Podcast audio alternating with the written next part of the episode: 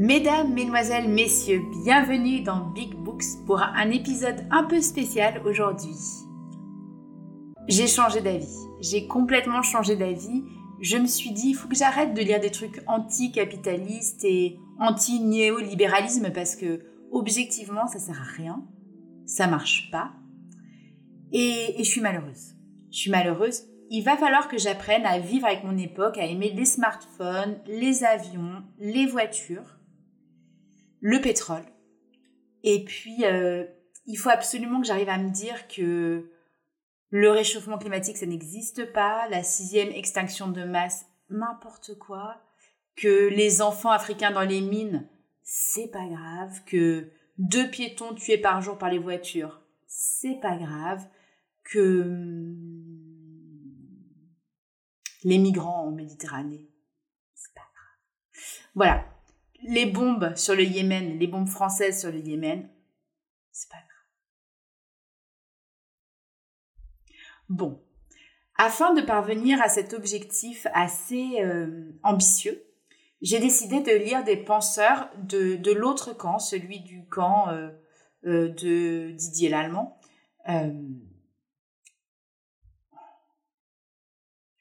le préfet de Paris. Ça me fait penser à des trucs, alors ça me fait rigoler.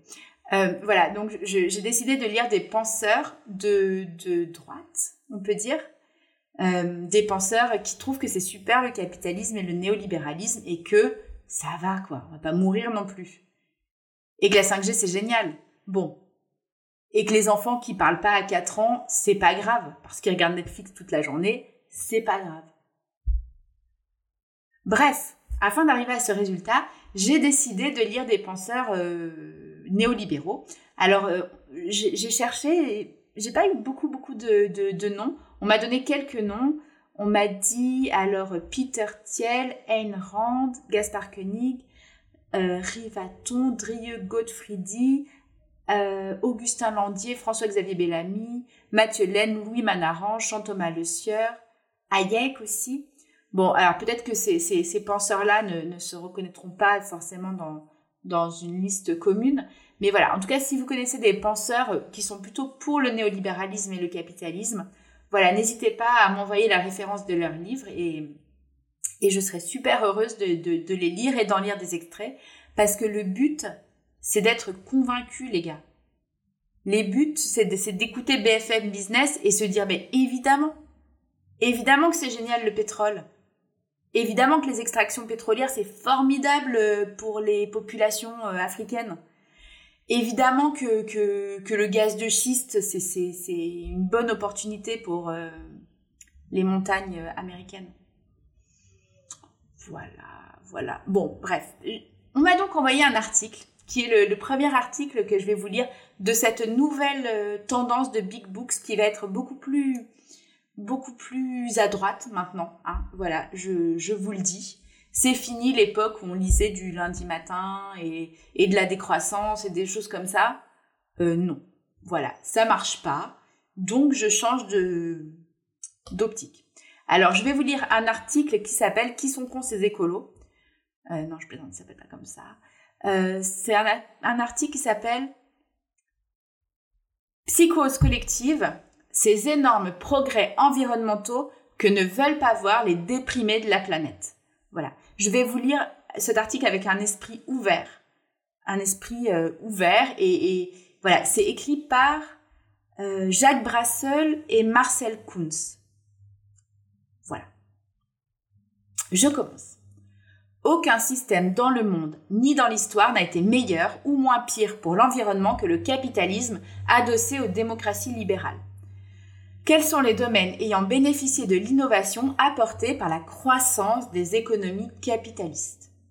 Ça a l'air bien. Au regard de l'histoire, le système capitaliste, lorsqu'il est associé à une démocratie libérale, est-il un allié de l'environnement? Quels domaines ont pu particulièrement bénéficier de l'innovation apportée par la croissance des économies capitalistes? Jacques Brassel. Pour nombre de militants écologistes, le capitalisme est responsable responsable des dégâts sur l'environnement, surtout bien sûr depuis deux siècles, depuis le grand tournant de la révolution industrielle. Toutes les catastrophes du genre Minamata, Torrey Canyon ou Seveso sont bien sûr liées à l'industrialisation. Sans elle, qui est pourtant aussi responsable de la sortie de la misère de masse pour une partie toujours croissante de l'humanité, sans l'industrialisation donc, pas de ces accidents de pollution abominables, nous serions restés dans un monde rural et champêtre, bien loin de ces risques industriels. Cette vision, cependant, mérite d'être nuancée. La bifurcation commençait dans les années 1760 avec la révolution industrielle, une deuxième révolution économique après celle du néolithique, l'invention de l'agriculture, il y a dix mille ans, a certes été à l'origine de toutes ces pollutions, et elle est liée à l'essor du capitalisme de marché en Europe occidentale. Mais plus que le capitalisme, c'est l'industrialisation qui est en cause. Car les pays qui sont sortis du capitalisme, les pays du socialisme réel, ont fait bien pire en matière de dégâts environnementaux. Il suffit de rappeler l'assèchement de... Non, il faut faut pas que je lise son texte comme si... Non, il faut que je le lise sérieusement. Il suffit de rappeler l'assèchement de la mer d'Aral, Tchernobyl, les usines chimiques polluantes pourrissant sur pied à travers la Sibérie ou les déchets radioactifs déversés dans le Grand Nord. C'est tout la photo communiste. Nous, on n'a rien fait. Eh, ni Fukushima, ni euh, Hiroshima, Nagasaki, ni les essais nucléaires dans les îles. Non. Que les communistes. Le capitalisme est donc moins en cause que l'industrialisation. Et même celle-ci est pour certains auteurs à bien des égards un plus dans le traitement de la nature. Ah, l'industrialisation est un plus dans le traitement de la nature. Ainsi, Marianne Tupy décrit un monde pré-industriel où les conditions de vie, la pollution de l'air et de l'eau notamment étaient encore bien pires. Ok. Pourtant, les, courbes font ça au niveau de la qualité de l'air. Mais il s'agit surtout des villes. Or, la plupart des gens étaient des ruraux, ils étaient plus proches de la nature. Les catastrophes industrielles n'existaient pas non plus. Tandis que dans les villes, la situation écologique a fait des progrès gigantesques par rapport à l'époque pré-industrielle du fait bien sûr de l'enrichissement général et des progrès techniques qui ont permis des mesures d'assainissement. Ainsi, la qualité de l'air et de l'eau s'est améliorée dans toutes les grandes cités du monde industriel occidental. Mais pour revenir au présent et au capitalisme, la position des militants radicaux, sortir du capitalisme pour maîtriser l'écologie est tout à fait curieuse.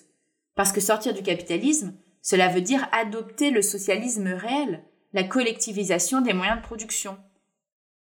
Euh, il y a aussi l'anarchie et il y a aussi euh, les anthropologues. D'ailleurs, j'en parle dans la lecture au sujet du livre euh, Pour une anthropologie anarchiste de David Graeber les anthropologues rappellent qu'il y a beaucoup d'autres sociétés qui ne sont pas basées sur une économie de marché, mais sur une économie du don et du partage. C'est des sociétés qui sont contemporaines, qui vivent encore aujourd'hui.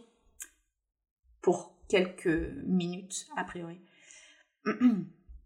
Mais pour revenir au présent et au capitalisme, la position des militants radicaux sortir du capitalisme pour maîtriser l'écologie est tout à fait curieuse parce que sortir du capitalisme, cela veut dire adopter le socialisme réel la collectivisation des moyens de production qui, encore une fois, fait bien pire en matière d'environnement.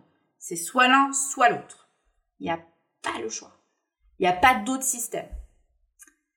En fait, de nombreux tenants de cette position anticapitaliste partent d'une idée assez floue de ce qu'est justement le capitalisme. C'est fou ça quand même. Parce qu'on vit dedans, quoi. On vit dedans le capitalisme, donc c'est fou qu'on ait une idée assez floue de ce qu'est le capitalisme. J'ai pas l'impression d'avoir une idée assez floue de ce qu'est le capitalisme. Mais bon, en même temps, je suis myope, donc peut-être que. pour beaucoup, c'est un mot commode pour désigner tout ce qui va mal sur la planète. L'appât du gain, les conditions de vie terribles des travailleurs et des enfants dans les pays les plus pauvres. Ici, tout le monde va bien. Les catastrophes industrielles, le recul des forêts tropicales pour le profit, l'écrasement des derniers peuples autochtones, la perte de biodiversité, etc., etc. Sortir du capitalisme permettrait un monde meilleur et d'abord un monde plus soucieux de l'environnement. Le terme capitalisme résume à lui seul tout ce qui est contre la nature pour satisfaire l'égoïsme et l'avidité des puissants. Mais si on va un peu plus loin et qu'on définit le terme, on s'aperçoit que sortir du capitalisme, au sens effectif du terme, ne va pas de soi, y compris pour les écologistes de tous bords. Le capitalisme se définit en effet comme la propriété privée des moyens de production, et peu de ses opposants souhaiteraient un système où il serait interdit à un particulier de créer une entreprise, où toutes les entreprises et les terres appartiendraient au pouvoir central. Autrement dit, si tous les pays sauf deux dans la planète adoptent le capitalisme, ce n'est pas par la suite de complot des puissants, mais simplement parce que les autres systèmes sont pires et donnent des résultats catastrophiques en termes politiques, tyrannie, en termes économiques, pénurie, famine et en termes écologiques. Hein, Pourquoi si tous les pays sauf deux dans la planète?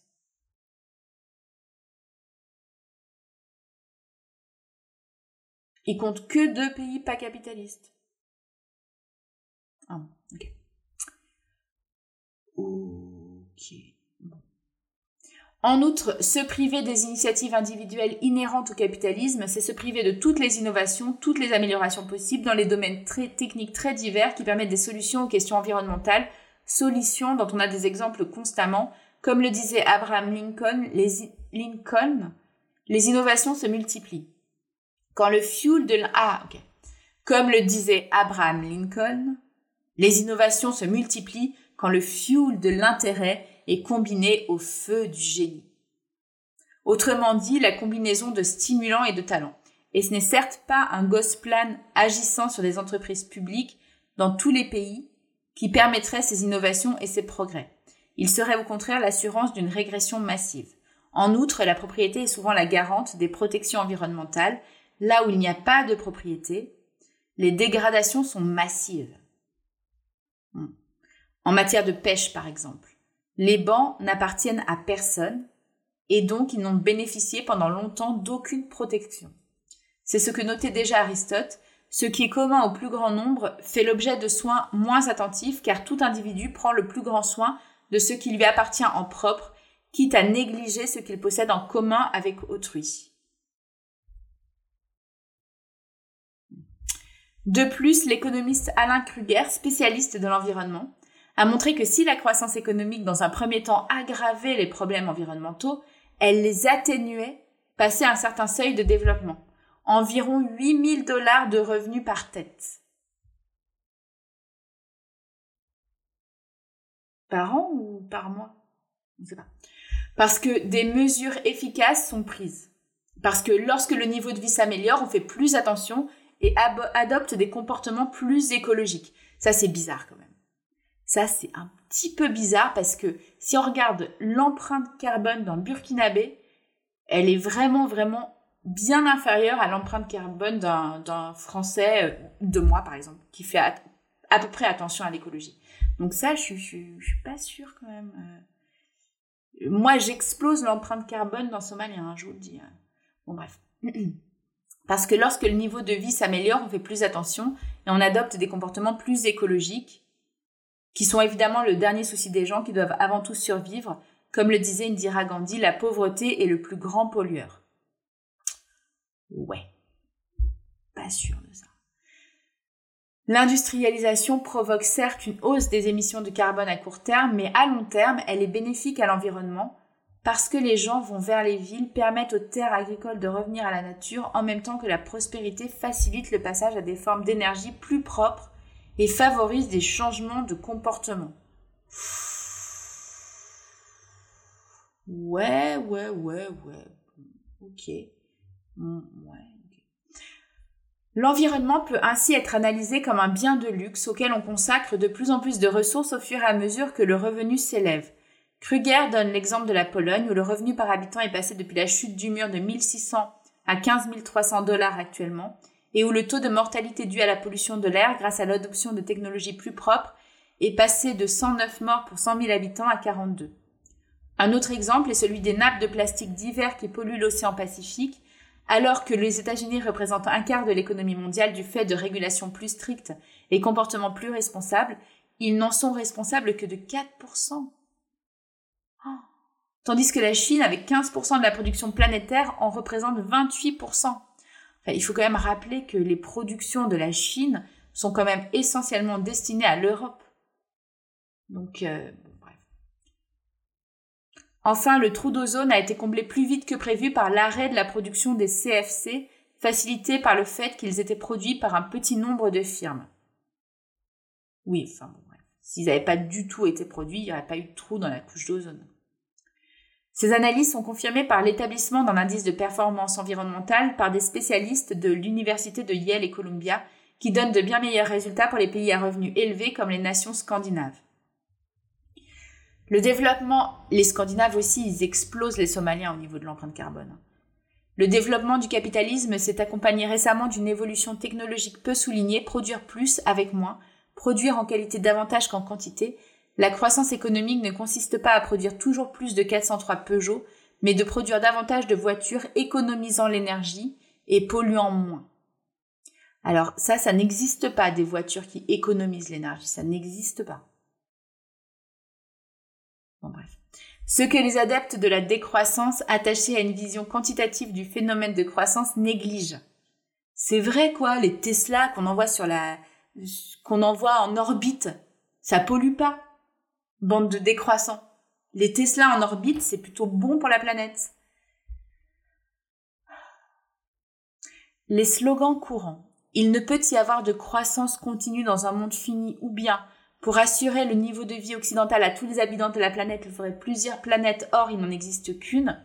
Non à cette aune, guerre de sens. En effet, s'il serait effectivement impossible d'assurer à 7 milliards d'habitants de la planète le niveau de vie américain à un instant T, avec les ressources et les techniques actuelles, le fait que celles-ci changent constamment, évoluent et s'adaptent montre bien que cela est tout à fait possible en économisant les ressources à un instant ultérieur t plus 10 ou t plus 20 ou à plus long terme. Le développement actuel des pays plus pauvres, qui rattrape progressivement les pays partis les premiers, le montre bien. Les thèmes tiers-mondistes du fossé grandissant entre le nord et le sud, de l'écart croissant martelé des années 60 à 80, sont aujourd'hui passés aux oubliettes devant cette convergence progressive. là, actuellement, il y a une voiture pour deux en France, une voiture pour 100 en Chine, si jamais la Chine nous rattrape, ça va faire chaud. Bon, pas très grave, c'est pas grave. L'évolution capitaliste depuis quelques décennies a été l'objet d'une dématérialisation progressive de la production, ce que montre l'économiste Andrew McAfee dans son livre More from Less. Ainsi, les Américains les Américains consomment aujourd'hui moins d'acier, d'aluminium, de cuivre, d'engrais, de bois et de papier qu'auparavant, alors même que le PIB a continué à progresser, si bien que la rareté des ressources n'est pas un problème dont on doit se préoccuper. Une canette en aluminium, par exemple, pèse aujourd'hui six fois moins que les premières. Nous avons maintenant en main un seul outil, le smartphone, qui remplace un téléphone, une calculatrice, un agenda, un ordinateur, un appareil photo, un réveil, etc.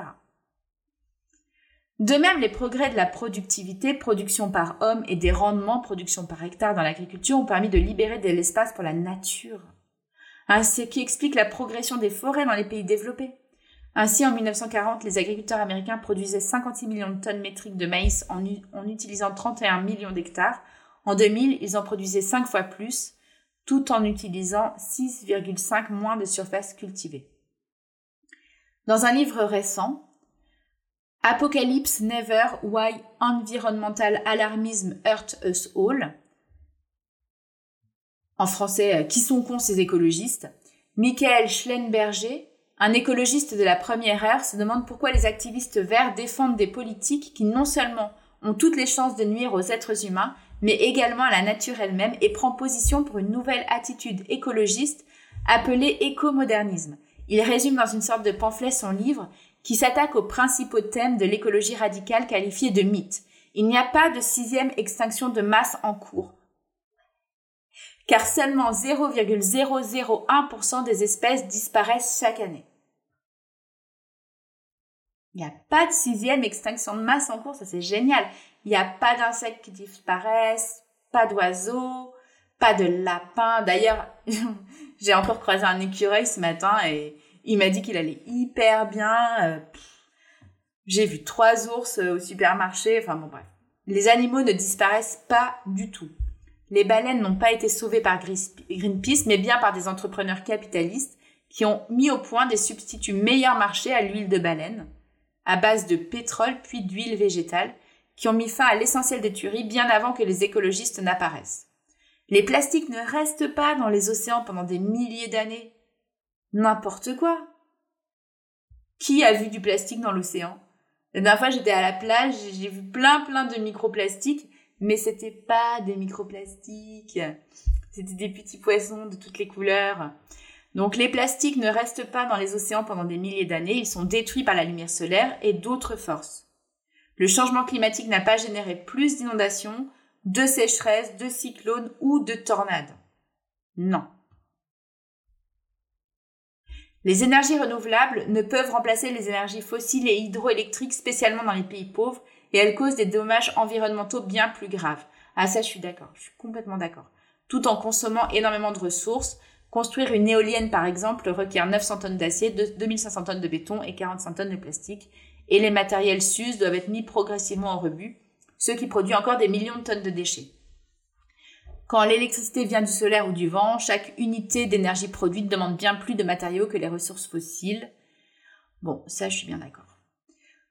Pour terminer, on peut donner comme explication à l'activisme écologique, surtout présent d'ailleurs dans les pays riches, beaucoup moins dans les pays en développement ou les pays autoritaires comme la Chine, le fait que les religions et les idéologies du XXe siècle, notamment le socialisme, sont en perte de vitesse, et bien des gens ont trouvé dans l'écologie une sorte de refuge pour exercer leur militantisme, une nouvelle occupation où dépenser leur énergie pour le bien de la planète et de l'humanité.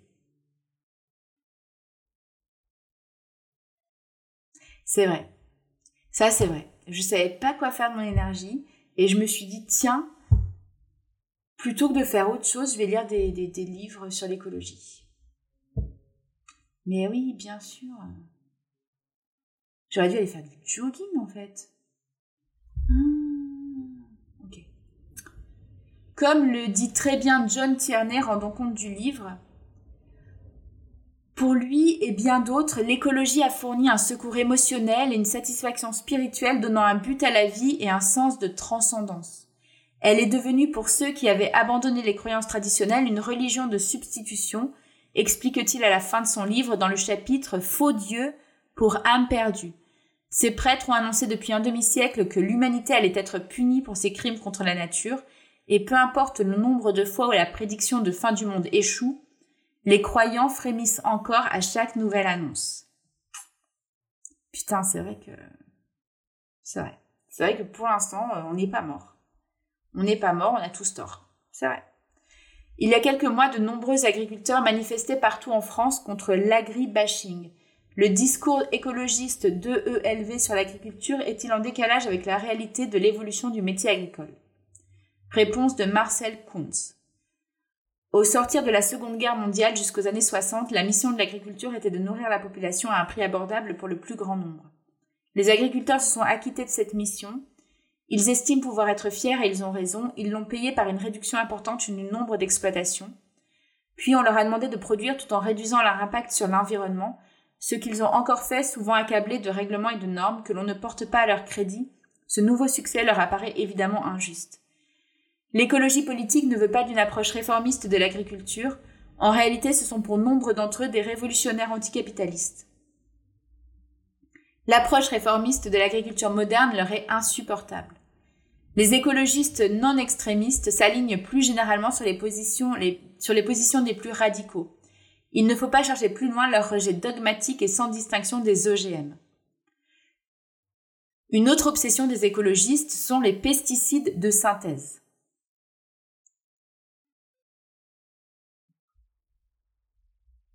Pourtant, là aussi, le réformisme a été un succès, notre modèle de société, mais les citadins n'en sont pas informés, ce qui est un échec de la dite société. Est pas française sa phrase. Bon, c'est pas grave. Pourtant là aussi, le réformisme a été un succès notre modèle de société, mais les citoyens n'en sont pas informés, ce qui est un échec de la dite société. Payer une correctrice, les gars, là. Pour mettre un pesticide sur le marché, il faut aujourd'hui réaliser plus de 300 études. Ça, c'est vrai. Souvent réalisées par les industriels eux-mêmes. La toxicité et les doses épandues à l'hectare ont diminué de manière importante depuis les années 50. Ouais. Enfin, les, pesticides sont en hausse euh, chaque année en France. 75% des molécules utilisées avant les années 90 ne sont plus utilisées, mais elles sont toujours dans la terre. Divers dispositifs permettent de réduire les pollutions. Le résultat, 97% des fruits et légumes sont dans les normes. très strict de résidus de pesticides. On peut bien sûr encore progresser, mais il conviendrait d'abord de reconnaître les points positifs avant de vouloir encore et toujours interdire et culpabiliser les agriculteurs. Comment explique l'écho que connaît ce discours culpabilisant? Comment explique l'écho? Non, c'est pas français encore, euh, les gars. Ah, non, c'est pas français, c'est pas grave. Marcel Kuntz. Les écologistes politiques sont des émules d'Antonio Gramsci, qui a théorisé au début des années 30 le concept d'hégémonie culturelle qui prône de changer la façon de faire les révolutions. Plutôt qu'une révolution violente pour prendre le pouvoir, c'est le système culturel qu'il faut faire évoluer. Les écologistes politiques sont tous en lien avec Gramsci, d'accord. Autrement dit, le pouvoir passe par un patient travail d'influence idéologique exercé sur la société civile. Il faut arriver au consentement, conquérir les esprits et installer les valeurs que l'on défend afin de s'assurer d'une hégémonie culturelle. Gramsci était communiste et souhaitait la révolution communiste par cette hégémonie, la meilleure méthode selon lui dans les démocraties occidentales qui n'ont pas réalisé la révolution prévue par Marx.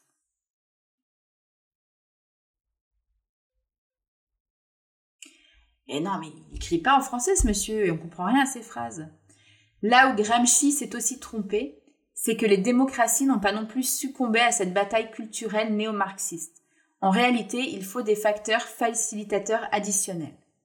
Ces facteurs ont été réunis par ce qu'on peut appeler la déconstruction postmoderne, c'est-à-dire un ensemble de rejets de ce qui a fait la base civilisationnelle de l'Occident, pour simplifier les valeurs des Lumières, elles-mêmes issues du christianisme. La déconstruction de ces Lumières, dont la croyance au progrès à la raison, s'est accompagnée d'une culpabilisation très forte du passé occidental vu tout en noir. Sur fond d'une fatigue de l'Europe, il n'est donc pas surprenant que cette culpabilisation touche également des domaines techniques qui précédemment étaient du domaine de la raison. Celle-ci vous montrait que vos conditions de vie s'amélioraient grâce aux avancées techniques.